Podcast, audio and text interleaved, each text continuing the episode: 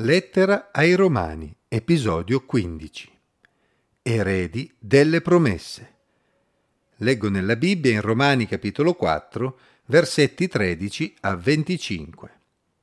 Infatti la promessa di essere erede del mondo non fu fatta ad Abramo o alla sua discendenza in base alla legge, ma in base alla giustizia che viene dalla fede perché se diventano eredi quelli che si fondano sulla legge, la fede è resa vana e la promessa è annullata, poiché la legge produce ira, ma dove non c'è legge non c'è neppure trasgressione. Perciò l'eredità è per fede affinché sia per grazia, in modo che la promessa sia sicura per tutta la discendenza, non soltanto per quella che è sotto la legge, ma anche per quella che discende dalla fede d'Abramo.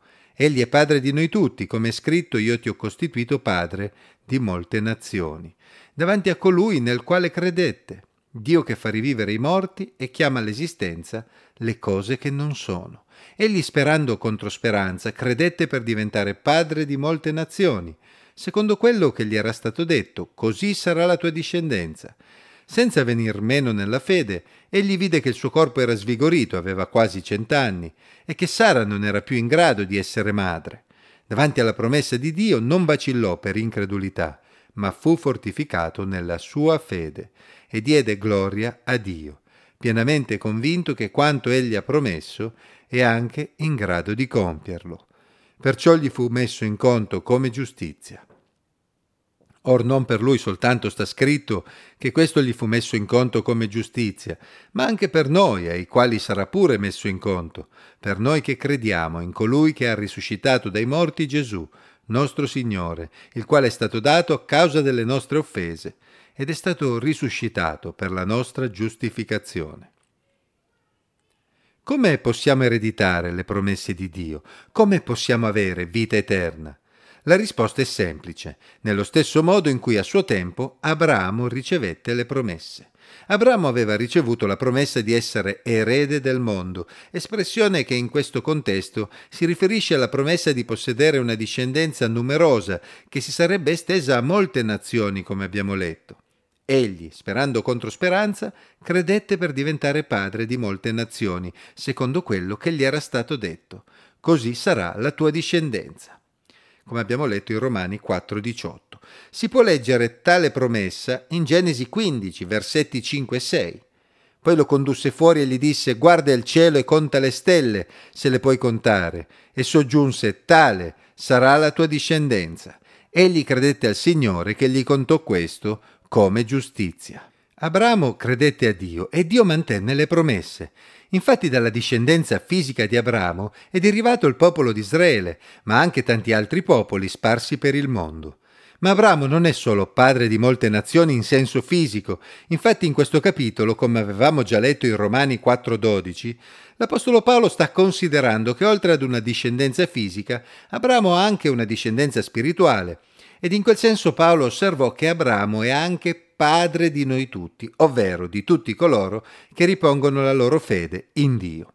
D'altra parte, Dio non aveva solo promesso ad Abramo una numerosa discendenza fisica, ma gli aveva promesso che tutte le famiglie della terra sarebbero state benedette nella sua discendenza. Si legga Genesi 22, 18, 26.4 e 28.14. Come emerge da altri brani del Nuovo Testamento, l'Apostolo Paolo non aveva dubbi sul fatto che tale benedizione per tutte le famiglie della terra fosse proprio fondata sulla fede, si veda Galati 3.8, e si fosse realizzata in modo completo nel discendente di Abramo più illustre, ovvero il Messia Gesù, Galati 3.16. Secondo il ragionamento di Paolo, se Abramo è ereditato, ovvero si è impossessato di ciò che Dio ha promesso a lui e alla sua discendenza fisica esclusivamente sulla base della fede, per analogia anche le promesse valide per la discendenza spirituale di Abramo devono essere ereditate sulla base della fede. Paolo lo dimostra con un ragionamento un po' complesso ma logico.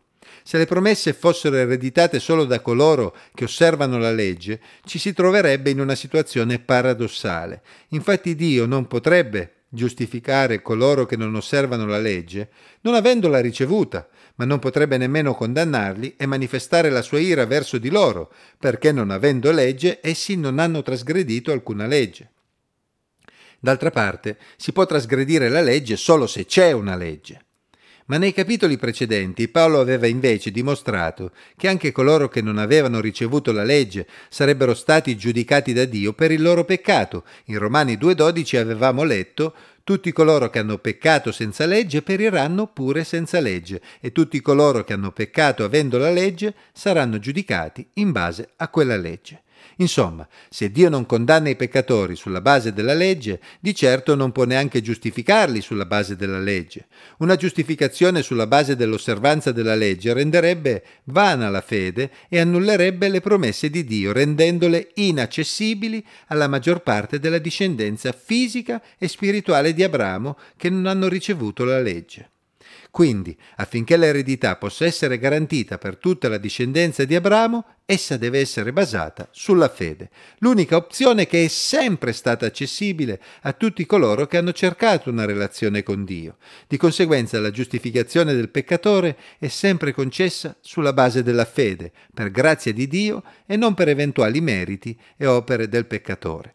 A proposito di fede, in questo brano troviamo una delle definizioni più chiare e semplici di cosa sia la fede. Infatti abbiamo letto che Abramo, davanti alla promessa di Dio, non vacillò per incredulità, ma fu fortificato nella sua fede e diede gloria a Dio, pienamente convinto che quanto egli ha promesso è anche in grado di compierlo. Abramo si rendeva conto del fatto che il suo corpo, così come quello di sua moglie, non erano più adatti per avere un figlio, ma sapeva anche che Dio era in grado di far rivivere i morti, pertanto poteva anche rivitalizzare i corpi di due persone così anziane. Abramo sperò contro speranza, ovvero sperò in qualcosa che umanamente sembrava impossibile. Ecco che cos'è la fede fidarsi di Dio, credere alla sua parola, pienamente convinti che il Signore compie ciò che promette, anche quando la logica umana porterebbe a pensare che sia impossibile. Abramo aveva quasi cent'anni e sua moglie Sara non era più in grado di essere madre, eppure Abramo si fidò di Dio e credette. Quanti di noi avrebbero creduto a una cosa simile? Eppure questo è il tipo di fede di cui abbiamo bisogno. Se vogliamo appropriarci delle promesse di Dio, quindi diventare eredi delle sue promesse, dobbiamo fidarci di Dio, perché Egli è in grado di mantenere la parola data.